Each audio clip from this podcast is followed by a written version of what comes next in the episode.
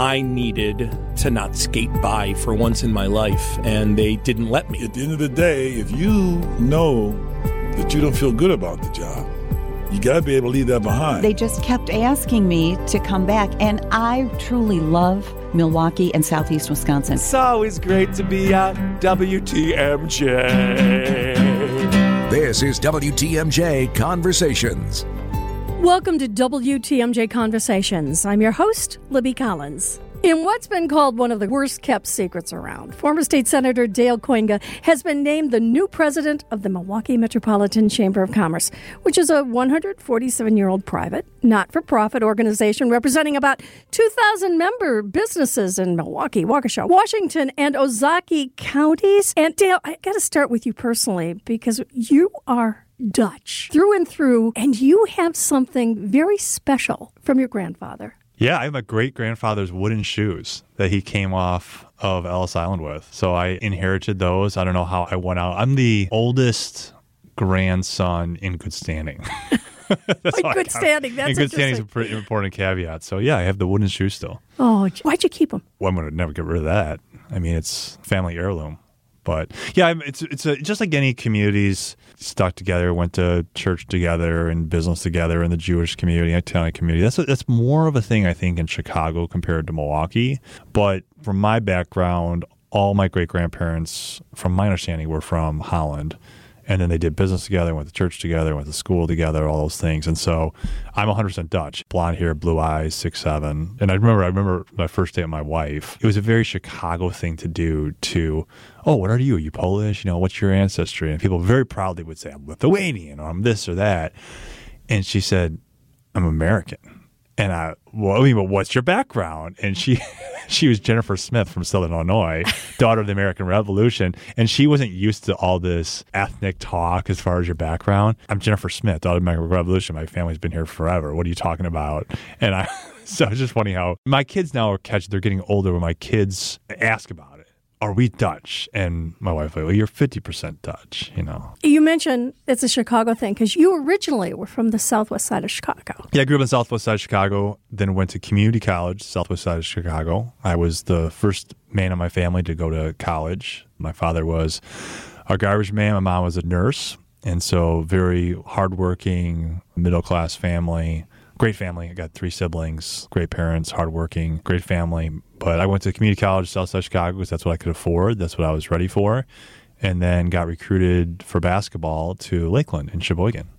And that's how you ended up in Wisconsin. So then I ended up in Wisconsin because I graduated from Lakeland with an accounting degree. And what happened was in 2000 or 98, they changed the law in Wisconsin that CPAs needed to have 150 credit hours. So they made it from a four year program to a five year program. I remember arriving at Lakeland and my counselor said, Oh, you're going to graduate spring of 2002. I said, No, I'm going to graduate college in four years. And he said, Well, they just changed the law. You now need five years of college. We're just talking about my family, and I was paying for my own school. And I said, I don't have the money for that. That's $40,000 more for school, and it's $50,000 a year in lost income. That, that law is a $90,000 mistake. So I graduated. I just took a lot of classes that fall. I took a significant amount of classes the spring and the summer and the fall, and I graduated 24 hours before that law went into effect. December 30, 2000. And so what happened was there was no accounting graduates that year because if you take a major and make it from a four year major or five year major, all of a sudden you have no graduates that year. So I was able to get into a large firm from a smaller school because of how that works out. And so I got into a great firm here in Milwaukee called KPMG. I remember going to KPMG and saying, well, how long till I can move to another city? Know, I'm thinking I want to move to a cool city. And you didn't think Milwaukee was cool? I did not strike me as the place I wanted to build a career. And I'm not kidding you, 48 hours into that, I said to myself, I am not going anywhere. I love this city. It was Summerfest and Water Street and just going for runs on the lake.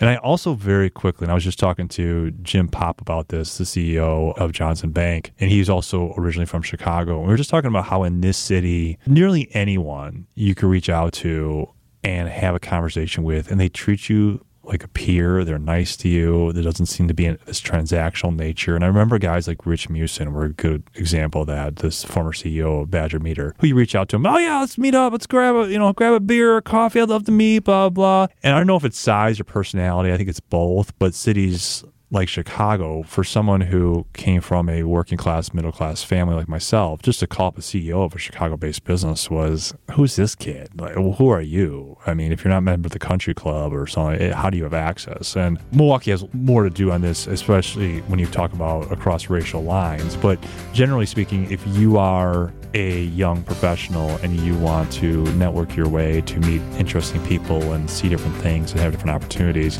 Milwaukee is a much, much better city for that than cities on the coast or larger cities in the Midwest. Coming up on WTMJ Conversations. My roommate woke up I remember looking at him and saying, America's under attack. Dale Kooyenga talks about a day that changed the direction of his life and so many others.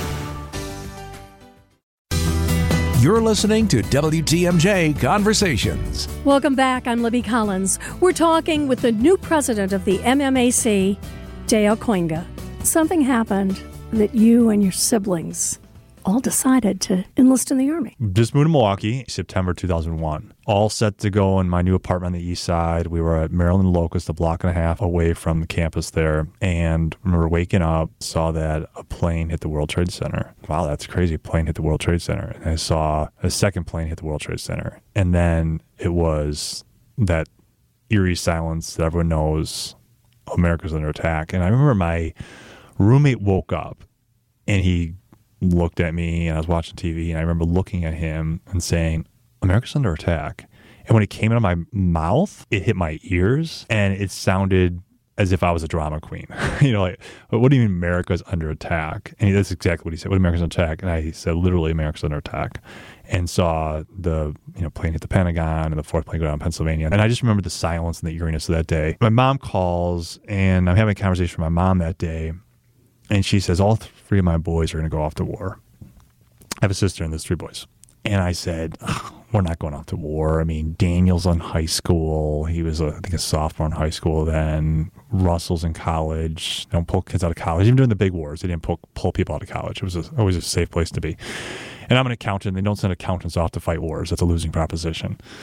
Well, mom's always right. And when we were younger boys, I don't know if it was Saving Private Ryan or Legends of the Fall, one of those movies where all the brothers serve together. But we made this little boy pact that ever a war, we'd do it together. And mom's always right. My youngest brother got to the parental waiver. Shortly after that, he went to basic and then eventually ended up in Iraq. And a couple of years after that, my other brother said, Hey, I'm graduating college. I'm going to join the Special Forces program in the Army. And it's a longer story as far as how I got into it, but I was working with this girl and she said, What do you want to do? Do you want to stay here a partner, go controller or CFO somewhere? And I said to her, I actually can't stop thinking about joining the U.S. Army. And she goes, Well, why don't you do it? I said, Well, make my mom nervous, all three boys, would slow down my career. I just gave her a bunch of reasons it wouldn't work out for me, although I couldn't stop thinking about it. And she said, Well, that's a great way to go through life, is really want to do something and never doing it. So I drove from that conversation with a random colleague to the Army recruiting station in Milwaukee. I said, sign me up. We have the most need. Signed up for the Army. And that girl, two weeks later, emailed me and said, How's it going? And I was a single guy, and a pretty girl was, Hey, how's it going? And I said, Hey, I joined the Army. And she said, well, You did what? like, I joined the Army in part based on our conversation.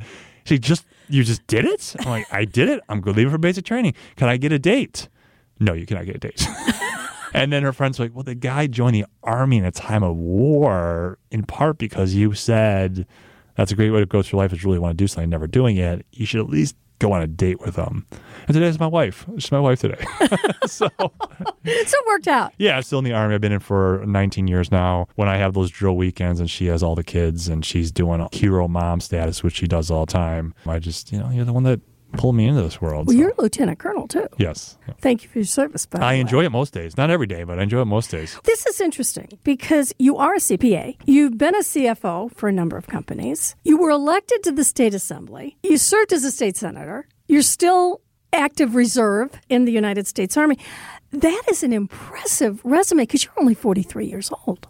44. 44. But if you want to go down, that's okay. Happy birthday. but I guess a lot of people are wondering in that short a time to have that many accomplishments, and you could have been reelected. Why did you step down? Why did you decide not to stay in the state senate? Yeah, well, I think the legislature and any public service should be public service. It shouldn't be a separate political class. And after 12 years of public service, I gave a lot of thought, and some of that thought was helped by the redistricting process. I was actually gerrymandered out, and then there was a series of court rulings, and I was put back in. But in that process, a lot of prayer as far as God, what do you want me? Where can I be useful? It was a lot of discussions with my wife as far as what made sense. And there's also just this underlying feeling that I did my state service nobody, whether it be a elected democratic legitimate leader or a totalitarian dictator, has ever ever left government in any position saying, "Well, I've accomplished everything I've wanted to accomplish." It's just you're not going to bring utopia back on Earth. And so for me, it was I did my public service, and it's time to do something else. And when I started the interview process after making that decision, it became very clear that there was a lot of opportunities out there that I never thought of that were very accustomed to my experiences and my background and started getting really excited about that. So it's so funny to think where I'm at today and where I was at two years ago because I just didn't know where all these different careers were leading.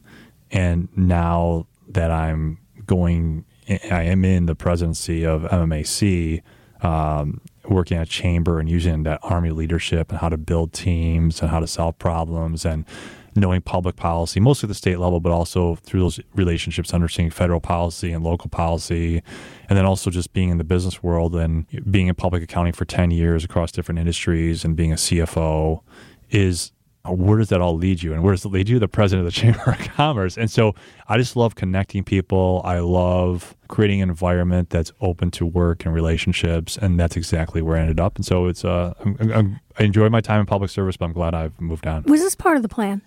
Did no. you intend to come to MMAC? No, actually, it was not part of the plan. In fact, when I decided to move on, I was interviewing for some other positions, and already had in my head what my life looked like post public service. And so when Austin Ramirez called me up and said, Hey, Tim Sheehy's not going to be there forever. Would you be interested in going through an interview process to we create a position there? And then if all things worked out you would be a leading candidate for that position in the future when it came up. And i said no i'm good. And i remember that evening i woke up and i almost woke up in a sweat. And i said that's the perfect job I, I, that's exactly. I, it's just it's it's everything. Uh, it's it's public policy. It's connecting people. It's bringing people together. It's politics, but it's more policy and it's more like bringing adults in the room together versus the tribal crap we see on cable TV going back and forth. I just woke up, and so I hit 7 a.m. I called Austin Ramirez back. I said, "Can I get a take back?" Coming up on WTMJ Conversations,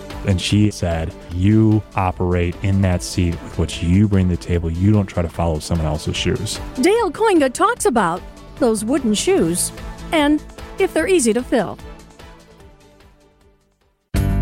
Now, more of WTMJ Conversations. Welcome back. I'm Libby Collins. We're talking with Dale Kooyenga. That's got to be somewhat daunting, taking a position where somebody's been there for three decades.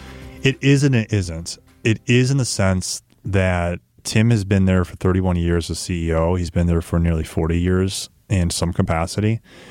And one of the things that Tim has said, which really stuck with me, is always need to have your but for your value proposition. And so when you're looking at MMAC, the Metropolitan Milwaukee Association of Commerce, what's our but for? And I'm going to say this, but I'm going to say this with it's always a team aspect. There's always other folks alongside us that helps accomplish these things. But there's a convincing case that you could say, but for MMAC, we would not have the Brewers. But for MMAC, we would not have the Bucks.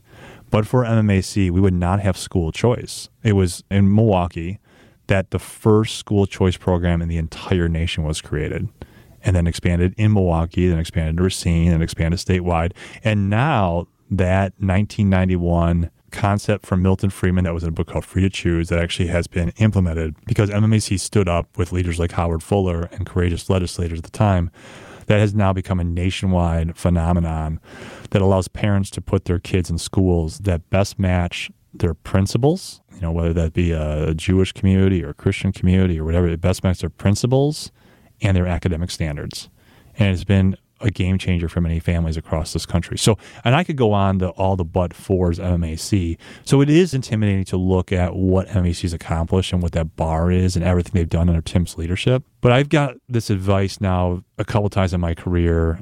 The first time was from Leah Vukmir, who got this advice from Scott Walker. And that was, I was talking about taking over her assembly seat. And I said, Oh, I got big shoes to fill, which is something that people say all the time about positions. And she actually, in very Leah Vukmir pointed fashion, said, don't say that. That's that's not the way it works. You go to the legislature and you bring your own shoes, your own experiences, and your own fortes, and you operate in that seat with what you bring to the table. You don't try to follow someone else's shoes. Be who you are take their mentorship. And that's exactly what Tim has done. He's been a great, great mentor. And he says consistently, like, this worked for me, this doesn't work for you, but times have changed and maybe you're different than myself. And this worked for me, but maybe won't work for you and vice versa. So there's a balance there. I would say like, yeah, it's the shoes analogy, it's big shoes to fill, but you bring your own dancing shoes. And there's some dance moves that nobody should do.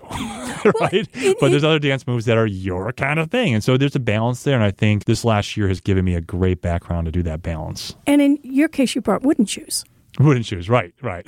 okay, so so looking at where you came from, very strong religious Dutch background of your family, very close family, being in the military, your experience, of course, in business, being a CPA. What does that bring to your leadership of the MMAC? How do you plan to go forward? There's a lot of different aspects there. I mean, it's a complex world. And so when I look at the different experiences I've had, let me just kind of back up for a minute because I talked to a lot of young people about their careers. And when you're talking to young people about their careers, there's different directions you could go. The first direction is you could graduate Brookfield East and then you could go to Wisconsin and study biology. And then you decide you want to become a doctor and you go to University of Illinois and you become a doctor. And then you decide, well, I want to be a pediatrician doctor. And then you decide I want to be a pediatrician doctor who studies neurology and then I want to be a neurology brain. And you could drill down, drill down, drill down, drill down. And then all of a sudden you find yourself as I'm the national expert on pediatric brain cancers of this type, right? You drill down, down, down. My career is a bunch of Venn diagrams together. So I got a military career, and there's a lot of colonels. There's a lot of people who have combat experience in the Army, military intelligence, civil affairs officers. There's a lot of CPAs out there. There's a good amount of people with public service experience. But I'm pretty sure I'm the only one in the nation that is a CPA with a lieutenant colonel in the U.S. Army who has public policy experience. There's no one like me. And that's because, not because I've been brilliant in any part of my career, I've been just working hard and present and doing the right thing. But it's created this Venn diagrams where all of a sudden you're the only one. So when you take those experiences and you look at our community, I think you can look at our community and say, what makes Milwaukee unique? What makes us a place in the world like no other? And how do we make the most of those experiences. Who are we? And how do we tell the world who we are? And that's our job is to tell that story. And it's our job to tell that story to the largest corporations around the world and say, Microsoft, you need to invest here and here's why. It's also a story we want to tell to our high schoolers. Here's who we are. You need to figure out what your career path is, whether it be the brain surgery and pediatrician, or is whether it be the best frickin' machinist because you went to MATC or WCTC and you're the best machinist you're the best at plastic injection molding medical equipment technology and you're the person who does it. Or if you're just gonna have a bunch of experiences. And taking those experiences, I mean, I think one of the things I keep thinking about is one of MMAC's legacies is education. And one of the things we want to continue to really, really focus on education because it's critical for our economy and it's also just the right thing to do. And when we look at education, I have a friend in Knoxville, Tennessee, and he gave me this and I really, really love the concept. And it's the three E's that every single senior high school student needs to either be enrolled in some sort of school after high school or enlisted military, Peace Corps, whatever you want, enrolled, enlisted, or employed with meaningful employment that sets them somewhere. You just cannot have a plan that's outside of those three E's. And so I think all my experiences put me in a position that as a community and knowing the different organizations and knowing all the people that are part of this community is being someone that can create programs, events, and connections to say there's a whole wide world out here. Here's how Milwaukee plugs into this world, and here's how our young people can get excited about plugging into this world. Still ahead on WTMJ Conversations. to this day, you think of those pictures of the Chicago police and the batons and those horrific pictures. What's a bigger headache? Finding rooms for all those RNC delegates or the security that's needed to keep everyone safe?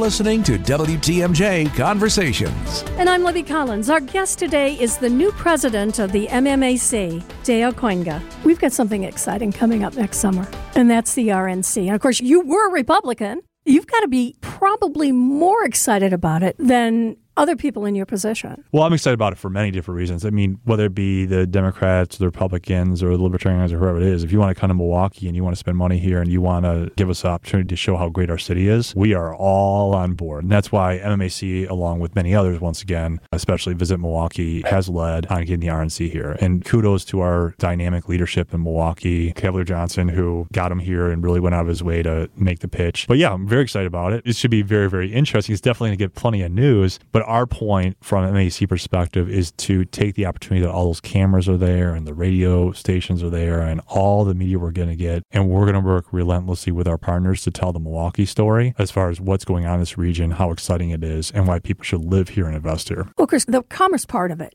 is exciting, but you've got an interesting background as well because you've been in the military for 19 years. You've worked military intelligence. What do you think is more challenging? Is it finding places for people to stay and things to do, or is it the security? Well, it depends who you ask. If you ask the FBI and you ask the marshals and the police services, they're going to say security, and their answer should be security because that's their primary objective and that's their role. If you're talking to the Visit Milwaukee folks and talking to the Marcuses and the hotel folks, they're going to say, well, it's going to be lodging because that's what they do, and that should be their number one. And if you have police more worried about lodging and you have the lodging people more worried about security, it's all messed up.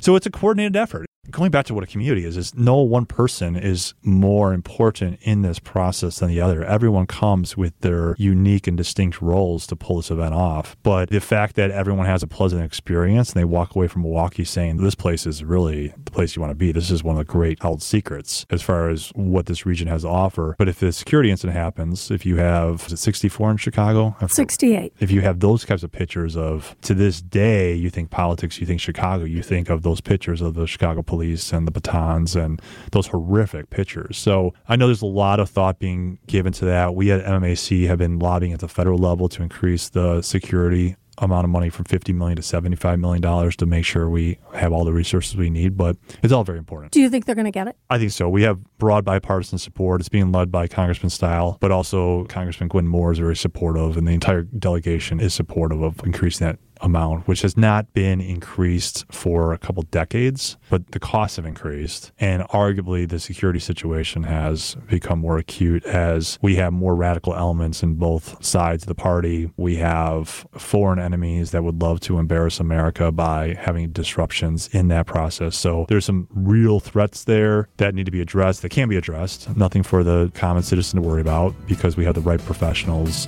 doing their jobs, but those right professionals doing their jobs and the equipment they require is getting more expensive, like everything is. And you don't want to go cheap on security. Coming up on WTMJ Conversations. There's an interconnectedness there, and you can't have a great Ozaukee without a Milwaukee, and you can't have a great Milwaukee without a great Ozaukee. It's a healthy relationship. The new president of the MMAC, Dale Kooyenga, talks about balancing the needs of all of the counties throughout southeastern Wisconsin. You're listening to WTMJ Conversations. And I'm Libby Collins. Our guest today is Dale Kooyenga, the new president of the MMAC. MMAC isn't just Milwaukee, you cover right. four counties. How do you balance yeah. all of that?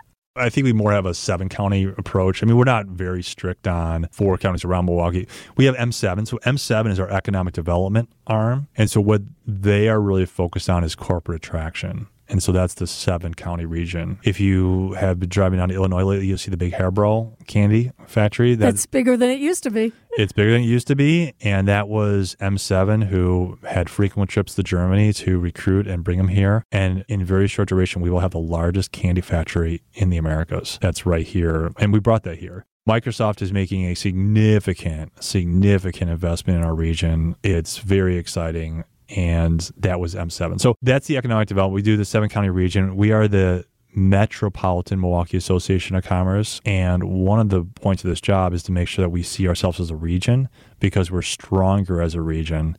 And so we have members all around those seven county regions. But we also have a statewide presence. We have a very successful health insurance plan um, that is especially tuned for businesses between two and 200 employees, and that's statewide. We have a group called the Food and Beverage Group, which really focuses on marketing and taking advantage of our strength in the food and beverage industry. And so that's part of MMAC, and that's a statewide effort as well. So it depends on what part of MMAC you're looking at, but we have parts of our business that are statewide. We have parts that are the seven county region. How do you balance, though, the needs of the city of Milwaukee with a lot of these outlying counties? Obviously, the people of Ozaukee County don't necessarily have the same interests of the people of Milwaukee County and vice versa. Well, they don't have the same needs, but they have the same interconnectedness as far as dependency.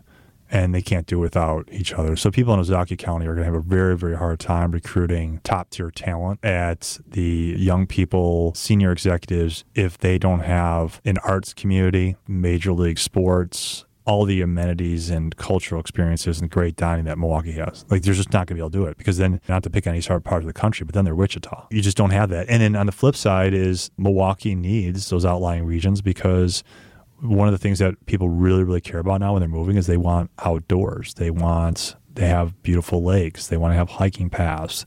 They want to get away from the city as well and sometimes get to that quaint little coffee shop that's more in Ozaukee County. People want, they don't want monolithic experience. They don't want single type of experiences. They want a community where they could go in parts of that community have different experiences and different talent. And there's a beautiful diversity within that community as well. And that diversity is good for our economy because it brings different ideas and creativities and skill sets, which makes our products and our service industry great. And, and, attractive. So there's an interconnectedness there, and you can't have a great Ozaukee without a Milwaukee, and you can't have a great Milwaukee without a great Ozaukee. It's a healthy relationship. Go back to the but for. But for but the for. MMAC, there wouldn't be the Bucks, there wouldn't be the Brewers. But there is a lot going on with AmFam Field. And as far as tax money going to keep the Brewers here, there's conversation about should the area around AmFam be turned into more of a Deer District style. How does MMAC feel about all this? Well, MMAC, we really believe, based on our polling data, that the general public really wants to see the Brewers stay here. There is no market that is as small Milwaukee that has a Major League Baseball team. So if we lose them, they're gone. And if we lose them, we're going to have one giant steel rust bucket that sits there on our freeway for decades to come. So it's a stadium that's owned by the taxpayers. We need this to attract talent. It's a family experience that's affordable and quite frankly, it's a great story to tell about how great our community is. Think about this. There are markets that are three times as large as the Milwaukee market, and their baseball team gets one third the attendance. We are a community that likes to do things and go out and be with each other. And sports is a big part of that experience. And so there's a compelling business case for the Brewers to stay here on a standalone basis. But it would be foolish for Wisconsin not to look at the amount of income taxes they get from those players and from all the sales taxes from those experiences and accounting for the fact that we're going to have a liability of an asset that we own that's going to deteriorate if no one's playing there. And all that comes together is you could quantify that and you could do what every other region does and say, hey, we're going to give a little bit of that back in order to maintain the sports presence here. Do you think that Milwaukee should try to attract any other teams than what we currently have? Yeah, I mean, I think we should put a sales pitch in, but just recently was announced that we're going to get a professional soccer team. The fastest growing part of our population in the seven county region is actually the Latino population that disproportionately loves the game of soccer, but it's also a game that's growing among all demographics. And so I think that soccer team will be a huge success. It's going to be just west of us here in the studio that we're sitting in, and there's a lot of excitement here. I think it's going to be a great project. Just talk sometimes about the hockey team. The Milwaukee Admirals are outstanding and a great experience. Some people talk about, oh, what a professional hockey team? I don't know if that would have legs or not if it was something that people push from the community. From my perspective, I work for the, we have 85 board members that represent businesses. We have over 2,000 members. If those 2,000 members and 85 board members said, hey, it's really important for us to have a professional hockey team, then we would go out there and start making the pitch and see what we could do. That hasn't happened. And as of right now, we're really, really happy with the Admirals and the other sports that we have here. And we could see a soccer team coming. Still ahead on WTMJ Conversations. What can we get done through the political process, through advocacy efforts? Does Dale Kooyenga plan to ever return to politics?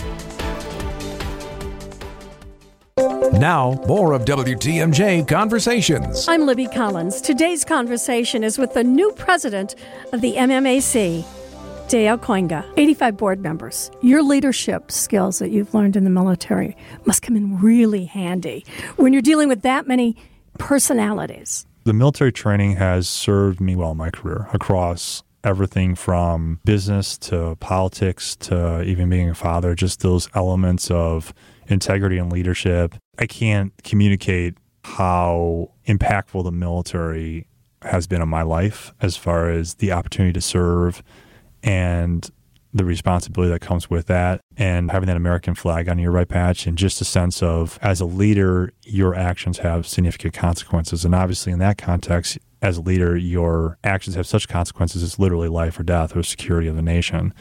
And that same type of leadership that same type of responsibility and how to connect with people how to lead people can cut across all different industries and gives you perspective. I will also say this as I go into my post political life is what I also love about the military is and, and, they're not perfect. They're not perfect. But generally speaking, the military has been decades ahead of the rest of the country on race relations.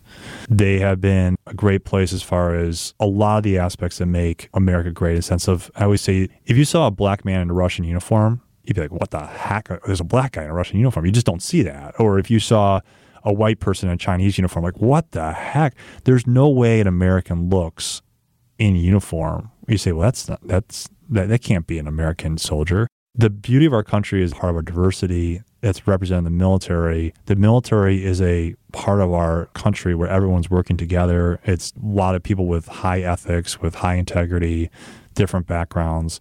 And that type of experience is very, very helpful in a community that's very diverse. And the MMAC region that we cover has places that are deep, deep, deep blue areas, primarily in Milwaukee, places that we're seeing, and we have deep, deep red areas, you know?